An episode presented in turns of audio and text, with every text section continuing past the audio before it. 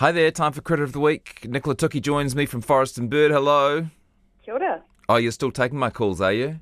Well, I I tried to screen it, but it was an unknown number. Look at you, top of the bestseller lists. well, all of us, all of the Critifano, I say, yeah, that was that was um that was pretty exciting.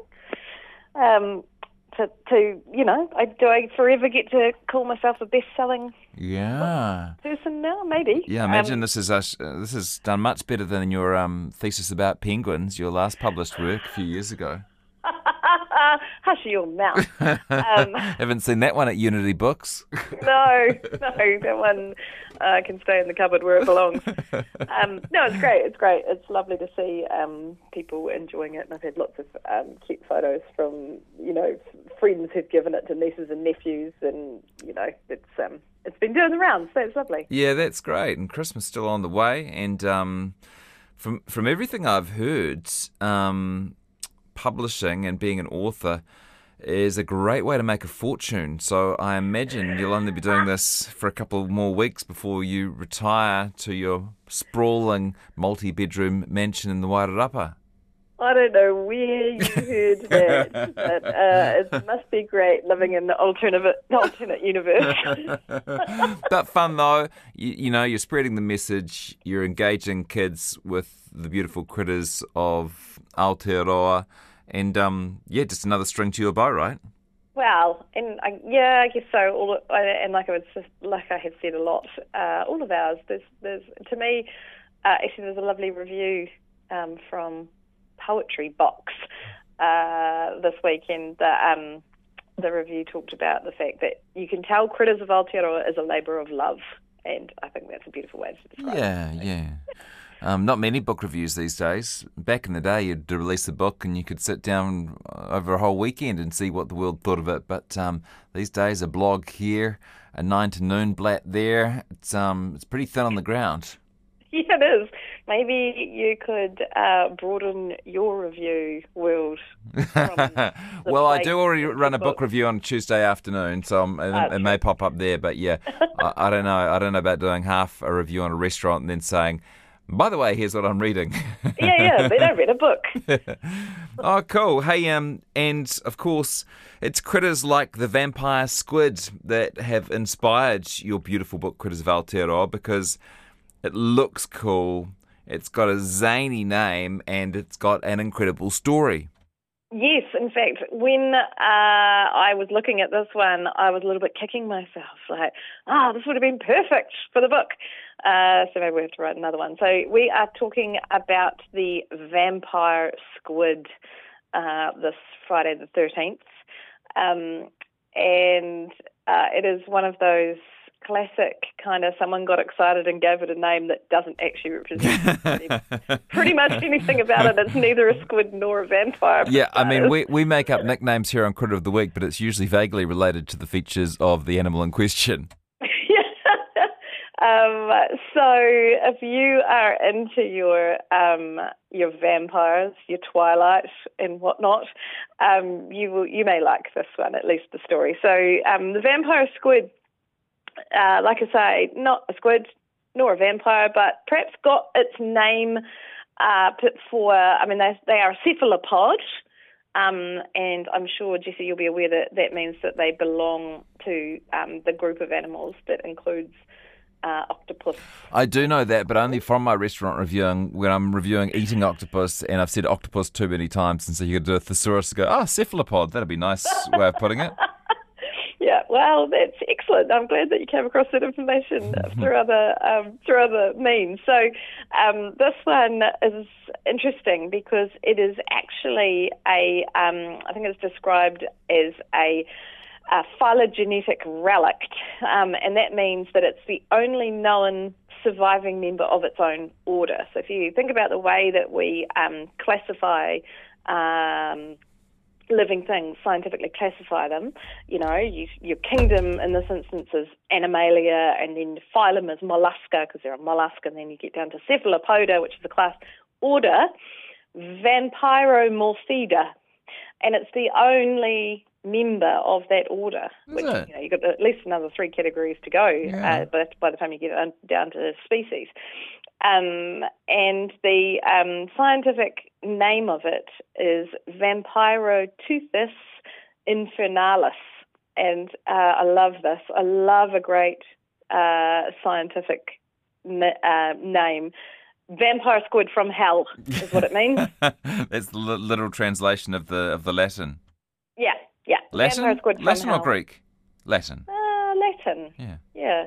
Um, and so, uh, it, while it is, yeah, it isn't really a squid, but it does very much look like one. It looks like you may have seen them in nature documentaries. It, it looks like a um, a squid or an octopus where um, that's a bit like an umbrella, where all the kind of legs are joined together through webbing. Yes. Um, and so that's probably where its um, vampire, otherworldly name came from because it kind of looks like a, a, a Dracula type cloak. If you were really Oh, yeah. pointing yeah. at yeah. it under the water. Uh, and its closest living relative is actually the octopus. Um, so they are a small cephalopod um, found uh, throughout the world, and here in New Zealand, we're a hotspot for cephalopods. So um, I think there's like um, 85 or something species. It can grow up to 30 centimetres long, so that's not bad. You know, yeah, you'd know all about it if you were snorkeling. you certainly would. You'd be, uh, you probably wouldn't though, because you would have probably imploded uh, by then, because these things are found uh, from 600 metres metres deep. okay. Um, uh, so if you can snorkel that far down, no, you've got other things to worry about. Um, so uh, there's some cool facts about it though. So uh, the body of the vampire squid is covered in photophores, and these are little light-producing organs, right? And so it can't um, change colour the way that a cuttlefish, for example, or an octopus can, um, but it can um, produce light. And the photophores are fascinating because they are a type of um, organ that you find on various types of marine animals, and it can, they can be really simple. They can be really complex. So they can have lenses, shutters, col- color filters, and reflectors. It's almost like a whole Instagram thing. Um, uh, but but instead of receiving light, they produce it. In um, in this instance, They're basically like like some of us put filters on our photos. They actually have the ability to put filters on themselves, which is quite Yeah. appealing.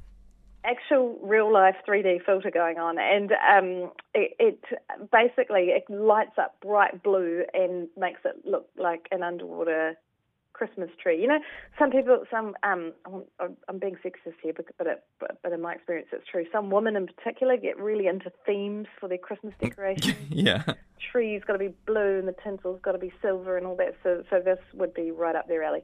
Um, so uh, the other thing that it does, which I think is fantastic, is instead of squirting ink the way that a squid does to get away, um, the vampire squid instead emits a cloud of glow in the dark mucus that can glow for up to 10 minutes. And so, if you're way down in the deep, dark depths of the ocean, somewhere between 600 and 1200 meters, and you come across something that gives you a fright and you kind of go, and then you um, chuck out your glow in the dark mucus, you know, uh, that would be quite confronting to something that might be trying to eat you.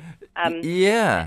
A- And I suppose all of this glowing is because they're so deep down. Like there's no natural light down there or no external light. So so creatures down there learn to produce their own.